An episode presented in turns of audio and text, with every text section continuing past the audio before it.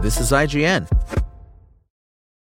If you like speed running the newest release or binging every episode the second it drops, then why are you waiting for all your news? Check out IGN's updated games and entertainment news podcast. We're dropping new episodes in your feed all day to keep you up to date the minute there's a new announcement. Find IGN Games and Entertainment News wherever you listen. Brain fog, insomnia, moodiness, weight gain. Maybe you think they're just part of getting older, but MIDI Health understands that for women over 40, they can all connect to menopause. It's at the root of dozens of symptoms we experience, not just hot flashes. MIDI clinicians are menopause experts, offering safe, effective, FDA approved solutions covered by insurance. 91% of MIDI patients get relief from symptoms within just two months. Book your virtual visit today at joinmidi.com. This is IGN. Red Matter 2 Review. We've seen countless Cold War inspired games, but Red Matter 2 just might be my most memorable. Sure, there's no Tim Curry with his barely restrained laughter at cheesy dialogue, a la Command and Conquer Red Alert, and I'll give you no awards for guessing who the fictional nations of Volgravia and the Atlantic Union are based on. Yet Vertical Robot's sequel to its 2018 VR puzzle adventure game offers something special. Red Matter 2's thrilling interplanetary exploration hides an intriguing story that questions how far one nation would go for victory, and combines it with an emphasis on puzzle solving, object interaction, and environmental storytelling that could only work in VR. Like most sequels to story driven games, I'd recommend playing the original Red Matter before starting this one. But that isn't essential. All the required knowledge is explained in the introduction, which welcomes newcomers gracefully. Playing as Volgravian agent Sasha Riss once more, our journey begins straight after the last one ended, with an escape from an Atlantic Union prison base. The only other major character is a fellow Volgravian agent, Beta, who mostly provides exposition over voice comms. Individually, these two aren't that memorable beyond some minor character development. It's what the pair uncover that develops into an enjoyable mystery. Discovering a distress signal from a friend previously presumed dead, Sasha's investigation becomes intertwined with Volgravia's research into red matter, a mysterious substance with destructive potential. It's also caused endless supernatural incidents, which Volgravia's keen to keep hidden as we slowly uncover a wider conspiracy. While several reveals felt a touch predictable, including unfortunately the ending, I was never disappointed with where the story went. It progresses naturally, without any unexpected surprises. Sasha's mind being transferred to another body sets the tone immediately, making it less of a twist when supernatural elements come into play.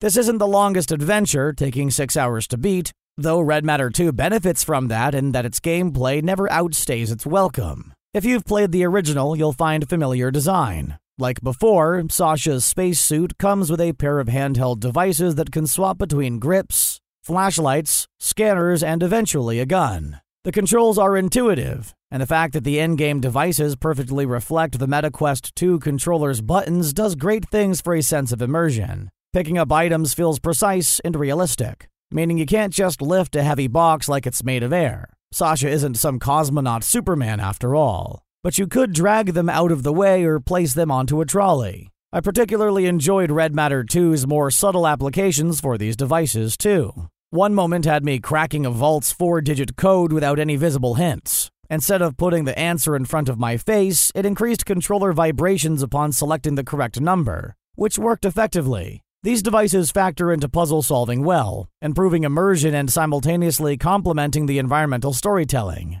Traveling between several locations, Sasha only meets the odd robot and some holographic projections, with actual human NPCs mostly absent. Occasional chatter with Beta aside, this means Sasha's reliant on your observation skills to piece together what happened. Most areas are littered with translatable notes, diagrams indicating how certain devices work, and well hidden objects. Some of these puzzles would benefit from greater signposting, though, because spending 20 minutes trying to find a power source isn't ideal, and I got stuck a few times on tasks like this. I also believe Red Matter 2's puzzles would benefit from a wider variety, because flipping circuits to restore power for the fifth time gets slightly dull. But most often it's done smartly, and so whether it's figuring out obscure clues for a safe combination or finding the correct frequency for a mining device, taking your time is key, and rushing through accomplishes nothing. Sasha's also equipped with a jetpack, which leads into some occasional platforming. I was fine with it, but I could see how that may sound nauseating for some. Fear not, though, Vertical Robot's been accommodating with comfort settings. Smooth movement remains the most immersive choice for me, but the jetpack can be set to teleportation instead, letting you point and click to blink over to where you'd like to be in an instant. Seated mode is another option, so you don't need to stand for six hours. And it comes with such options as adjustable walking and turning speeds and optional blinders that'll place a vignette around your screen. Finally, you can select your dominant hand for greater accessibility. Truthfully, my only major gripe is with combat, which doesn't rear its head until halfway through the story. Volgravia's base contains two types of enemy drones humanoids, which can only be hurt by shooting specific, irritatingly small weak spots like the shoulders, and floating mechanical eyes that make up for a lack of armor with an annoying level of mobility that makes them difficult to hit. You'll also find a few pesky turrets that'll shoot Sasha on sight. Using motion controls to handle a gun requires a steady aim to use them well. That's fine with less intense segments like puzzle solving, but during Red Matter 2's gunplay, not so much.